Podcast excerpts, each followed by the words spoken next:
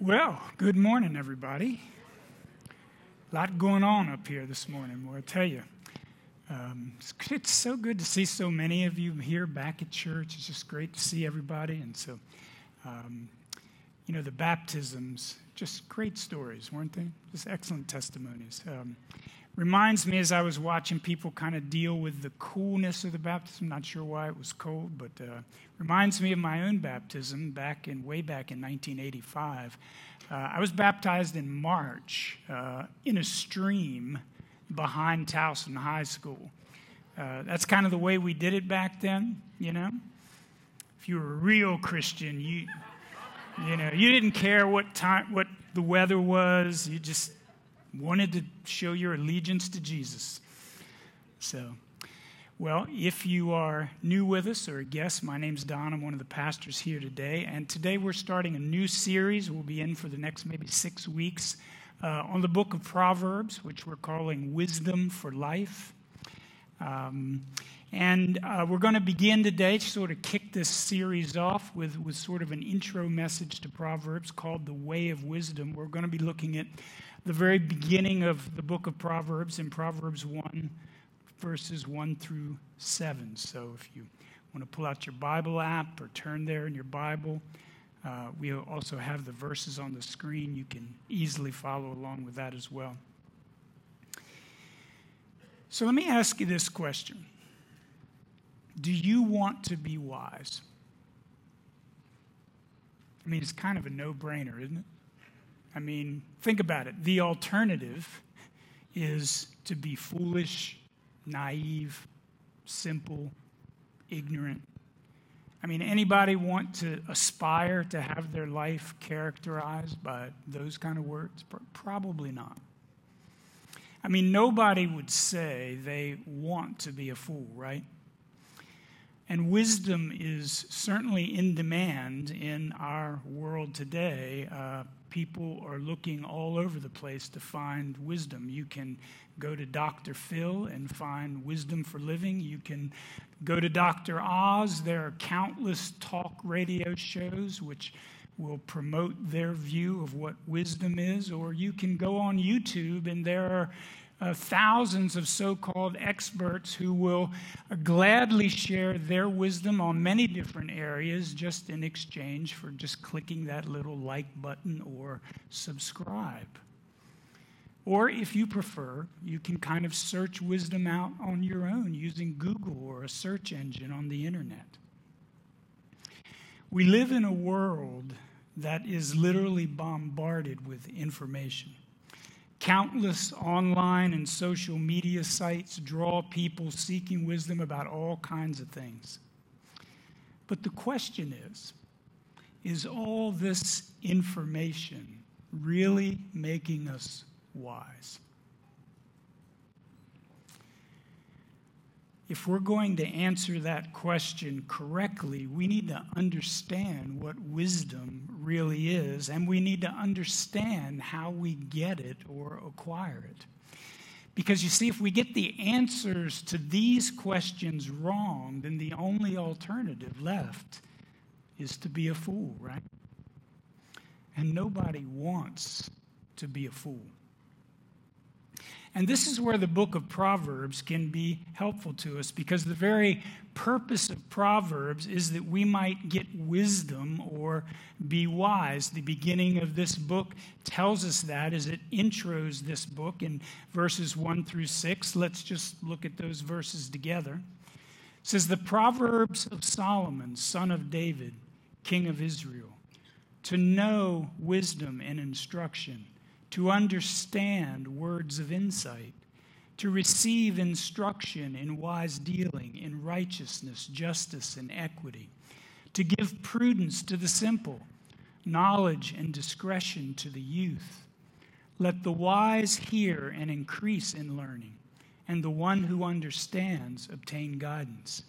To understand a proverb and a saying, the words of the wise and their riddles. And so this morning, we're going to draw on these verses and a few others in this book to just consider the question what is wisdom and how do we get it? So before we do that, let's just take a moment and ask God for his help. Well, Lord, we come to this book, Lord, seeking your wisdom. Lord, as the one who created this universe, Lord, you are the source of wisdom. And so, Lord, we pray that you would, in the grace of your presence, send your spirit to be with us this morning, that you would guide me, that the things that I say would represent your word faithfully and truthfully, and that you would just be present in each of our hearts and minds to open our ears and minds to hear and perceive and understand, Lord, what you want to communicate through this message this morning. So we just commit this time to you and ask you to fill it with your presence now in Jesus' name and for your glory. Amen. So I want to begin with looking at the foundation of wisdom. I mean, what is wisdom? I mean, is it just knowing a lot about some particular thing? I mean, if I if I know a lot about sports, is that wisdom. If I know a lot about computers and how to fix them, how to program them, and all those kinds of things, is that wisdom? If I know a lot about investing, you know, and how to make money and use money wisely, is that wisdom? Well, Proverbs would tell us no. See, wisdom is more than just knowledge. And verses 1 through 6, I think, in the beginning of this book, give us some insight in helping us understand what wisdom is. In verse 4, it says, Wisdom gives knowledge to young people. Verse 5, it says, The wise will increase in learning. Verse 6 talks about understanding proverbs and sayings that are wise, that wisdom helps us do that. What's kind of fascinating here to me is, you know, when we tend to think about wisdom and knowledge, here's the way we kind of think about wisdom. We, we think that, first of all, we have to get a lot of knowledge, right? And then that knowledge will make us wise. I mean, that's the common way that we, I think, often think about knowledge and wisdom. But what's interesting here is the Bible seems to flip that around. It seems to say to us that first we have to get wisdom, and then we will really know things. See, wisdom gives knowledge to young people. The wise are the ones who increase in learning.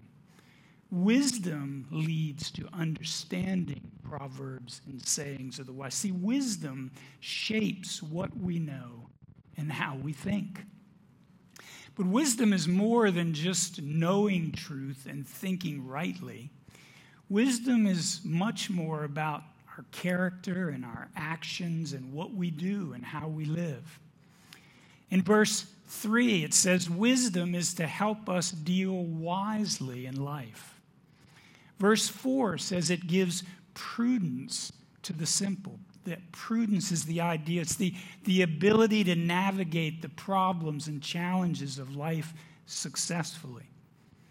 Verse 4 says it gives discretion to young people.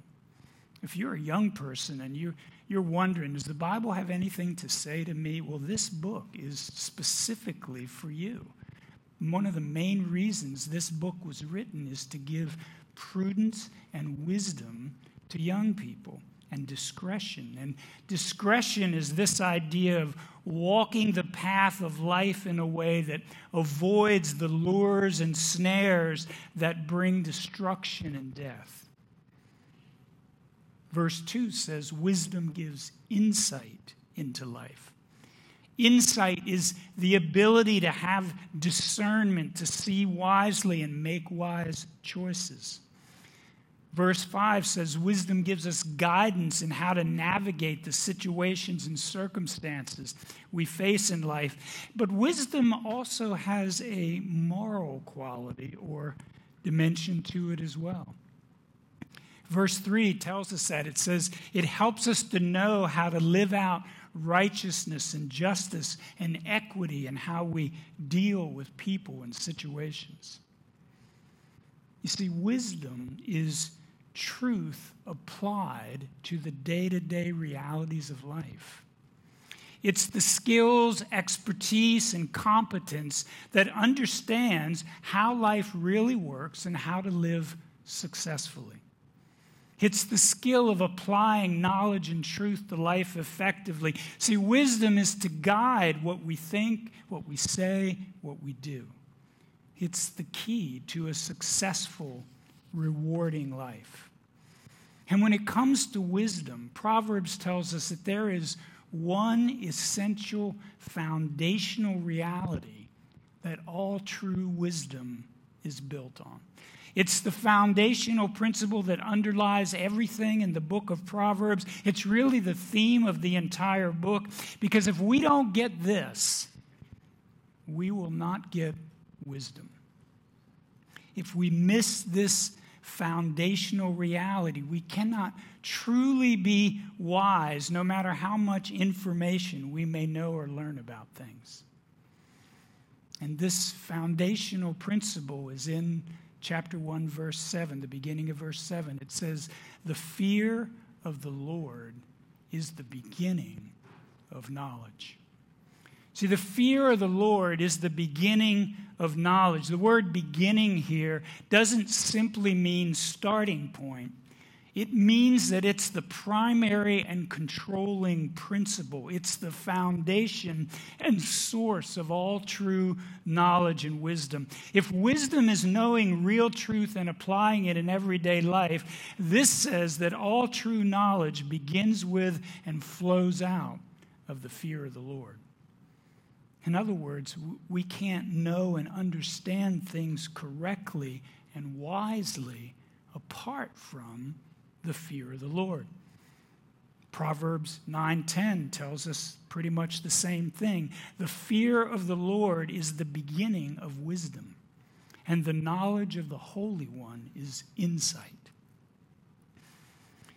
See, the key to the knowledge and to true knowledge and wisdom in life is the fear of the Lord. So, what exactly does that mean?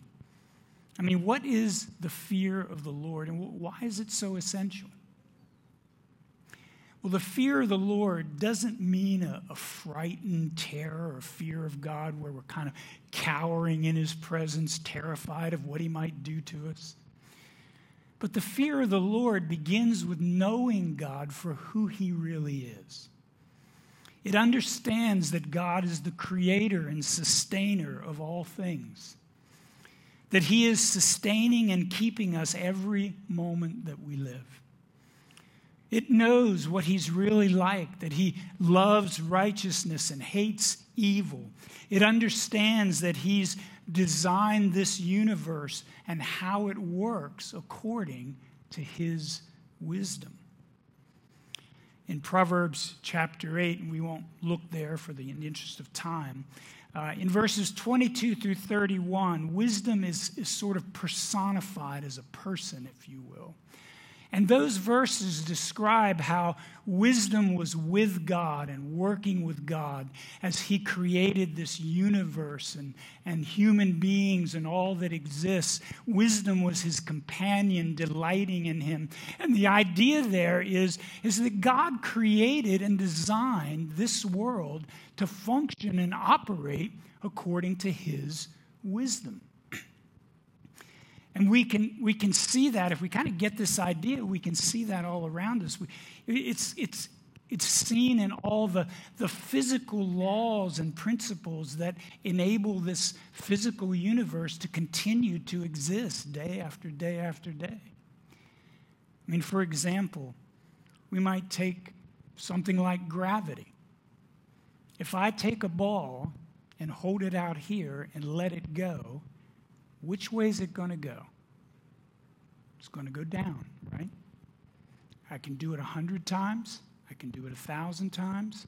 I can do it a million times.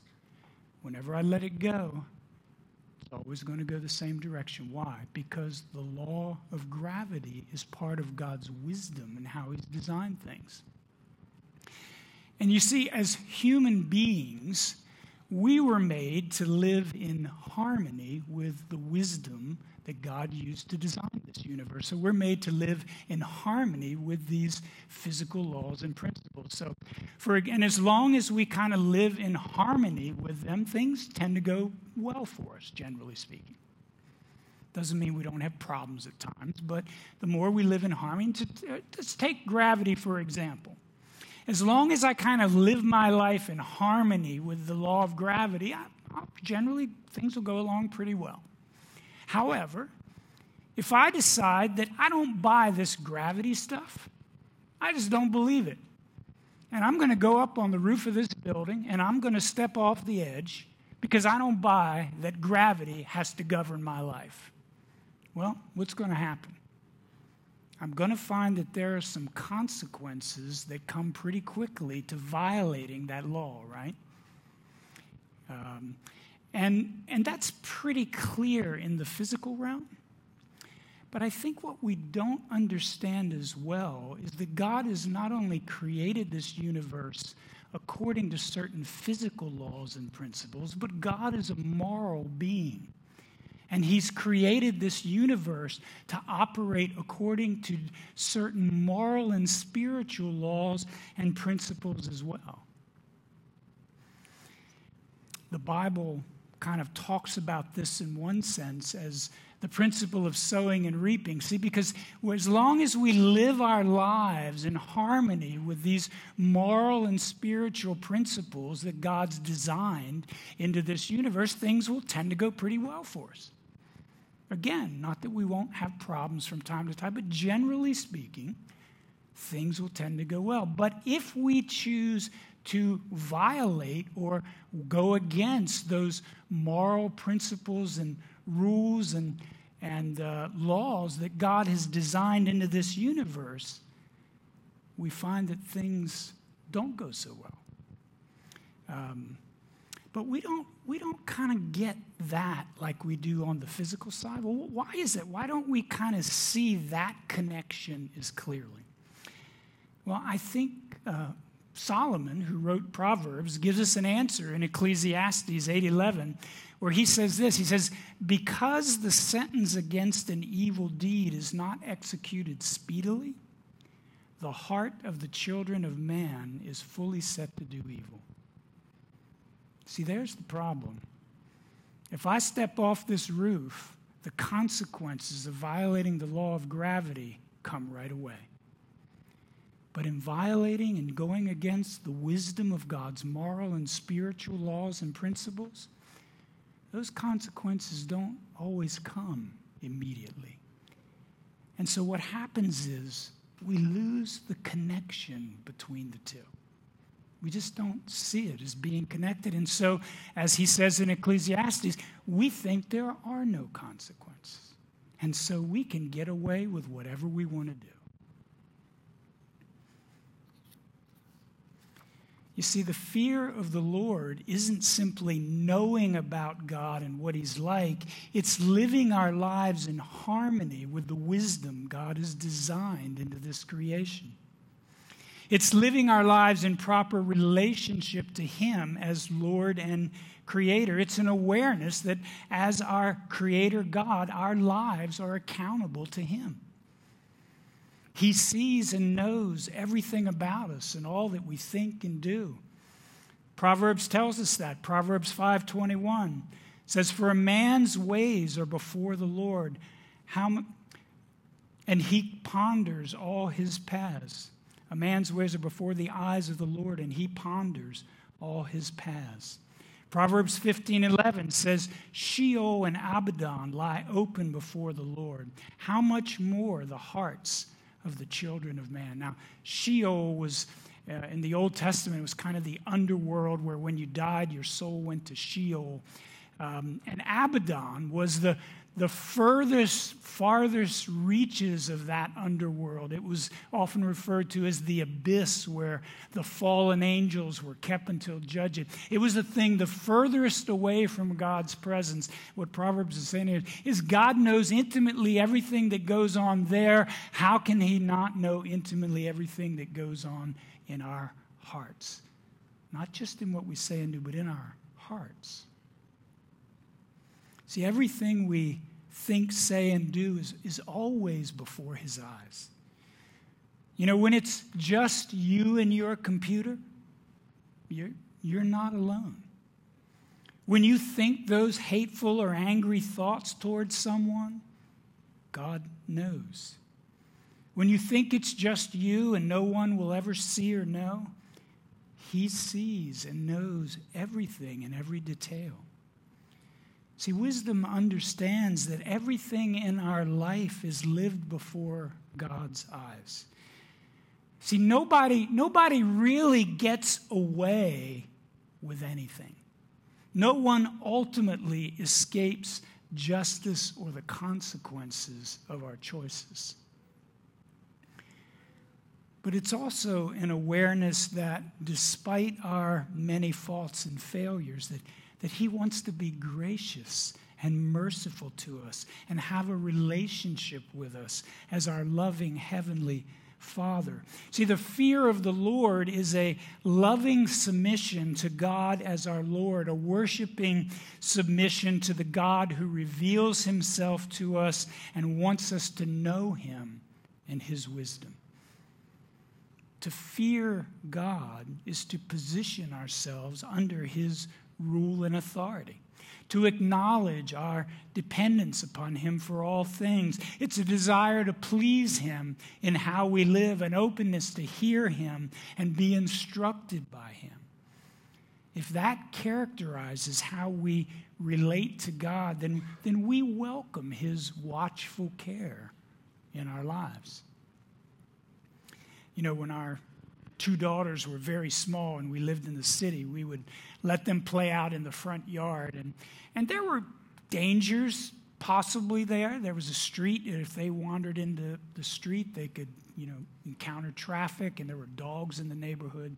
So whenever they would be out playing in the front yard, we always kept a pretty watchful eye on them, make sure nothing happened. And as long as they kind of played out there and followed kind of the guidelines that we told them, the things we said don't do that they didn't do, I think they really appreciated that watchful eye and care. But if they should choose to do something that we told them not to, if they should choose to go against those guidelines, then all of a sudden that care isn't appreciated in the same way. It becomes uncomfortable when we're stepping across those kinds of lines. And so, if, if we find ourselves uncomfortable with God being aware of everything we think, say, or do, I mean, it could be because we, we may not be living in a loving submission to Him as Lord. See, the fear of the Lord is living our lives in a relationship with God that is characterized by loving submission to Him. And wisdom flows out of this reality. It's only in the relational reality of the fear of the Lord that we have the framework to get true knowledge and true wisdom. We can't truly understand life and how it works apart from that. The fear of the Lord is the beginning of knowledge and wisdom. This is the first and most important principle that makes all other things fall into place. One writer said, The fear of the Lord is to wisdom like the alphabet is to reading, like notes are to music, like numbers are to mathematics. See, wisdom is not just a matter of lifting some pithy statement from Proverbs and seeking to apply it in your life. Wisdom is an orientation to how we see and relate to life. See, wisdom is the ability to see life as God, the one whose wisdom designed it, sees it. You know, Charles Dickens, in his uh, famous novel, Tale of Two Cities, begins that book with these words It was the best of times and it was the worst of times. And those words kind of accurately describe what would have been one of the most memorable family experiences that we've had over the years in our family. Uh, we were vacationing in Puerto Rico, and as I typically do when we go on vacation, I'm kind of researching everything. What are we going to do? What are some interesting things we could do while we're there? And so we, we kind of, I ran across this thing called the Bio Bay Tour. And it's a, tour where you kind of kayak out to this area where uh, in the water, all these microorganisms kind of are at work and they create this luminescence in the bio Bay. And it, it sounded really cool. I actually have a picture of kind of what it's supposed to look like. We could pull it. So that's kind of the way it's supposed to look. Uh, I, I, do have to say that the reality is not quite as spectacular as, as that picture would imply, but you kind of get the idea. And so we decided we're going to do the Bio Bay tour, right? Uh, and of course, to see the Bio Bay, you know, to really appreciate it, you don't want to do it during the day. You got to do it at night, right? Um, and, and if you really want to get the fullest effect, you don't just want to do it at night. You want to do it when there's hardly no moon. And so I picked a day to go on the Bio Bay when there was no moon at all. And so we went. And one of the things they mentioned they didn't say a lot about is in order to get to the Bio Bay, you have to kayak through about a mile of mangrove swamp. Um, and so, eh, pull up that next picture. This is kind of what it looks like in the daytime. Um, so, so we're in these two-person kayaks, and uh, it is so dark. I mean, you literally can't see your hand in front of your face because if it's bad enough that there's no no moon, any ambient light from stars is blocked out because all the branches of the mangrove swamp kind of just close over the channels in there, so there's there's no light. And to get through the mangrove swamp, you have to, you have to kayak through these, these twisting and turning channels. They might be about eight to 10 feet wide. Um, and let me tell you, this was probably one of the most frustrating, worst experiences we've ever had. Because you, you just can't see. And uh, you're running into the banks and the branches are slapping you in the face. And I wish I could say we handled it well, uh, but we really didn't. And so we're frustrated with each other. Can't you steer this thing? You know, and and it was just a mess. And there were times when I remember thinking, we're never going to get out of here. We're going to have to wait till daylight until we can see to, to, to navigate out of here. Fortunately, the one thing that, that kind of rescued and saved us is when we started the tour, the guy said, Look, there's a red light on the back of the kayak ahead of you. You got to keep your eye on that red light and follow it. And so we tried to the best of our ability to do that, and we lost it at times, but eventually we kind of made it through the mile of the mangrove swamp. We got to the Bio Bay, it really wasn't as amazing as they said it was going to be. And then we had to turn around and go all the way back through that mile of mangrove swamp as well. But I was thinking about that and I said, you know, navigating through that mangrove swamp is a, little bit like life, right? I mean, you can't see where you're going most of the time. And even when you think you do, you're not, you don't really know. There are things smacking you in the face, problems you're running into. You're running into things and problems. You're getting frustrated with the people in your life, right? And I was thinking about it and I said, you know, God's wisdom is kind of like that red light on the back of the kayak. You just got to, if you can just focus on that, it can help you navigate through those difficulty. Why? Because at the front of that line of kayaks was a guy from the tour who designed this thing and how it's supposed to work, and he knows every little bit of how to get through this thing. He has the wisdom we needed to get our way through. And, and that's kind of what God's wisdom's like in life. Um, if we want to understand how the world works and how to successfully navigate through this life, we need God's wisdom. We need to keep our eye on that. We need to embrace the fear of the Lord. And the fear of the Lord is the beginning of knowledge and wisdom. This is the only place that our quest for wisdom can begin. That brings me to the second thing I want to talk about, and it's just acquiring true wisdom. How do we acquire wisdom?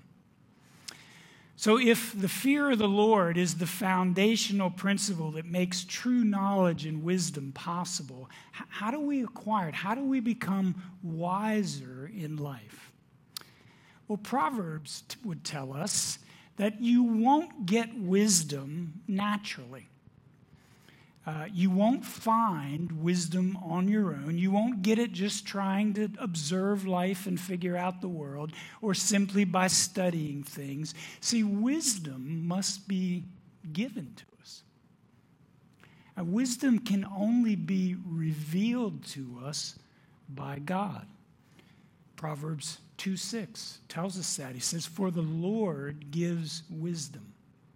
From his mouth come knowledge and understanding. You see, God has to reveal wisdom to us because it's His wisdom, right? And that's the only way we can get it. This is why the fear of the Lord is so important. We must be willing to be instructed by God. God is the only one who can impart wisdom to us. If we want to grow in wisdom, we must be humble and teachable and want to receive instruction from God, it's His wisdom. And Proverbs tells us again and again that if we really want to know wisdom, we have to want it.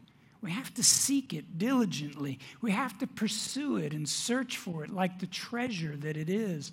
God gives wisdom to those who genuinely desire and hunger for it. See, to be wise requires diligence and intentionality. To be a fool, on the other hand, that's easy. That doesn't require any effort.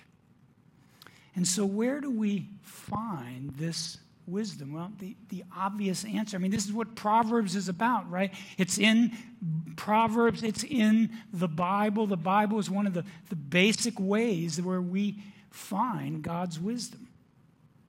The Bible gives us truth about life and how God has designed it to work. Proverbs 35 tells us For every word of God proves true. He is a shield to those who take refuge in him. So, in the Bible, God says that we have the truth that will enable us to know his wisdom. And so, God reveals his wisdom to us in the pages of Scripture. He shows us what true wisdom is. But also in the Bible, the wisdom of God is manifested most clearly and completely in a person. The greatest expression of God's wisdom that is revealed to us in the scriptures is the person and work of Jesus Christ. See, Jesus Christ is the manifestation of God's wisdom in human form the Apostle Paul in 1 Corinthians 1, verse 30, as he writes to the Corinthian believers, he says this He says, And because of him, him being God, because of God, you are in Christ Jesus, who became to us wisdom from God, righteousness and sanctification and redemption. Now, in this verse, wisdom from God is, is the umbrella phrase that is fleshed out by the words righteousness, sanctification, and redemption. You see, the wisdom of God is seen most clearly in God sending His Son into this world to rescue us from the consequences that we've earned because of all the bad choices we've made that have violated His spiritual and moral laws. And this is God's wisdom. God sent his son into this world to rescue us from that. And so Jesus becomes a human being and comes into the world and lives a perfectly righteous life that we could never do so that he could give that righteousness to us. So the righteousness of the wisdom of God is given to us through Jesus. And then he gives himself to die on a cross to redeem us for our redemption, that he might pay for all the, the, the, just price that those sins and wrong choices have made in our life, that he would pay for them so that we could be forgiven um, and not have them held against us, that we could be redeemed, purchased back from the consequences of those things, so that we could be restored back into a relationship with God. That by faith in Him, by looking to Him, by believing what God says about His Son, that's God's wisdom. That's the fear of the Lord. To do that, we have to receive instruction from God that we can, by faith, enter into all the blessing that Jesus came to give us righteousness, to be righteous in God's sight because of His righteous life given to us redemption to be purchased back from the consequences of our sins because of his death on our behalf, sanctification to be set apart for God and his purposes, to be brought back into a relationship with him where we would spend eternity with him. This is God's wisdom on display. And if you're here, if you're here, you're listening in today, and you've never put your faith and trust in Jesus as your Lord and Savior, God's inviting you to, to receive His wisdom for you today.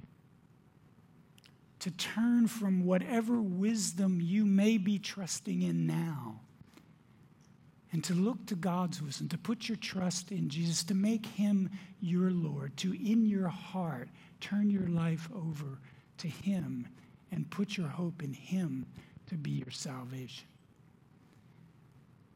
And the choice is yours. I mean, you can say no to that, you can reject that. But if you do, I can assure you the day will come. It may not be tomorrow, it may not be next year, it may not be 10 years from now. But the day will come when you realize how foolish that decision was. See, in these verses in Proverbs 1, we, we see two types of people portrayed, two ways we can respond to God and His wisdom. In verses 2 through 6, we see the picture of one who receives instruction. Verse 5 says, The wise hear. In other words, they, they listen, they accept. So, this is the person who wants to seek wisdom and, and understand God's truth. This is someone who wants to be instructed by God, someone who takes what God says, believes it, and seeks to apply it in their life. Becoming wise requires humility and being teachable. Humility and being teachable are critical if we're going to be instructed by God in His wisdom. But there's a second type of person that we see pictured in verse 7. It says in verse 7 The fear of the Lord is the beginning of knowledge. Fools despise wisdom and instruction. And the word despise, it, it means to have contempt for, thinking we're too smart for, thinking we're above needing to be instructed. And Proverbs has a lot to say about fools and what they're like.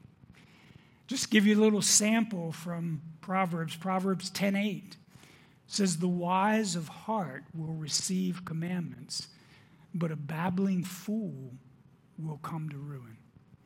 Proverbs 18:2 says, "A fool takes no pleasure in understanding, but only in expressing his opinion." Proverbs 15:5, "A fool despises his father's instruction, but whoever heeds reproof is prudent." And Proverbs 28:26, "Whoever trusts in his own mind is a fool." But who but he who walks in wisdom will be delivered. See, Proverbs has a lot to say about what fools look like and what they do. See, they don't think they need God's wisdom. They already know all they need to know about life. They don't want to be instructed by God or through His Word. They particularly don't want correction and reproof. They think they are wise in themselves and don't need or value God's wisdom. I mean, nobody wants to be a fool, right? But the question is which of these two types of responses would most characterize our lives? If we do some self evaluation, which would most characterize us? Are we humble and teachable, diligently pursuing wisdom in God's word and applying it in life? Are we living in loving submission to God in the fear of the Lord? Is that submission evident in how we relate to other people in life? Our parents, your boss on your job, people in general? Or do you trust more in your own mind and your own thinking? Do you disdain or not value God's wisdom and instruction in your life? Do you value correction and reproof as a way to become wiser? Or do you despise it and resent it? The wise hear and listen and increase in learning and wisdom. And correction is just it's one of the key ways that happens. But fools despise wisdom and instruction. But you know, wisdom is not just something that's honoring and pleasing to God and for Him it really promises incredible blessing and benefit for your life. Proverbs doesn't hesitate to say that what is right and wise in God's eyes is beneficial and good in our lives as well. In the first nine chapters of Proverbs, wisdom is often uh, characterized and personified as a person who's talking to you, who's appealing to you, who's calling out to you. And in Proverbs 8, 17 through 21, wisdom says this It says, I love those who love me, and those who seek me diligently find me. Riches and honor are with me, enduring wealth and righteousness. My fruit is better than gold, even fine gold, and my yield than choice silver. I walk in the way of righteousness, in the paths of justice, granting an inheritance to those who love me and filling their treasuries. You see, there is no inconsistency between living according to God's wisdom and our good and well being. Wisdom is meant to be a blessing in our lives. But you know, Proverbs is just as clear about the consequences of turning away from true wisdom and choosing the path of a fool. Proverbs 124 through 32, wisdom says this Because I have called and you refuse to listen, have stretched out my hand and no one is heeded? Because you have ignored all my counsel and would have none of my reproof, I also will laugh at your calamity. I will mock when terror strikes you. When terror strikes you like a storm and your calamity comes like a whirlwind, when distress and anguish come upon you, then they will call on me but I will not answer. They will seek me diligently, but will not find me, because they hated knowledge and did not choose the fear of the Lord, would have none of my counsel, and despised all my reproof. Therefore, they shall eat the fruit of their way and have their fill of their own devices. For the simple are killed by their turning away, and the complacency of fools destroys them. See, what characterizes a fool, a foolish person, is one who either turns away and rejects God's wisdom, or you're just complacent. You just don't care enough. Just there's more other things much more important in life. And so the question, really, for each of us as we sit here this morning is, is which path do we want to choose? Because both are before us.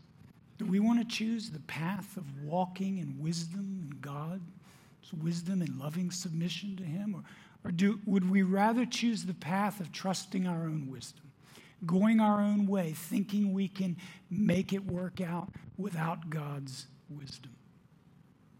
That's kind of the question that's before us. If I could have the worship team come join me.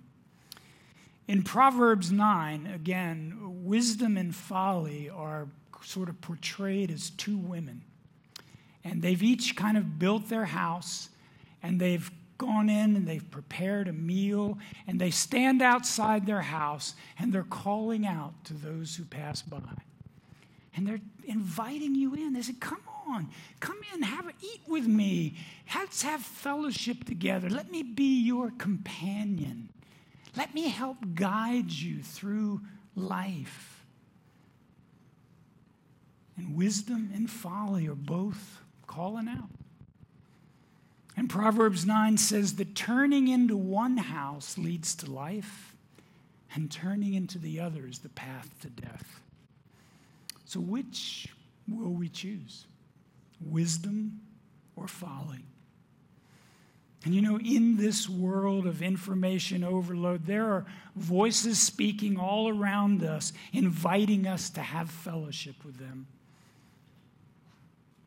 And some of those voices might be wisdom, and some might be folly. And we need discernment to know which house we're being invited into wisdom or folly. And I just want to say, young people, if you're a young person, this is particularly important in your life because as you're developing and growing into the maturity of being your own adult person, you, the path you choose is going to shape the direction of your adult life. And, and this is really one of the main reasons why this book was written. But really, the question for all of us is do you want to be wise. I mean, surely nobody wants to be a fool, right? But the choice is ours. Proverbs 8 32 through 36. Wisdom says this And now, O sons, listen to me. Blessed are those who keep my ways. Hear instruction and be wise, and do not neglect it. Blessed is the one who listens to me watching daily at my gates, waiting beside my door. For whoever finds me finds life and obtains favor from the Lord. But he who fails to find me injures him de- himself, and all who hate me love death. See, God is inviting each of us to walk with him today in the way of wisdom. And he has sent his son, Jesus to bring us into a relationship with Him where by faith in Him we are completely forgiven, accepted, and deeply loved for all eternity as His child. And He's given us His Word and His Spirit to teach and instruct us in His wisdom. That through living and loving submission to the God who made us and saved us, we might be able to know and walk in wisdom. And his wisdom isn't to make us miserable so that we would lose out in life. His wisdom is to bring blessing and good, that we might prosper and be blessed in the truly important things in life. And what a special privilege and gift of His grace that is. So let's close by standing together and let's sing this song, just declaring our desire to keep the perfect picture of God's wisdom in Jesus before our eyes that we might follow and walk with Him as our vision and as our wisdom.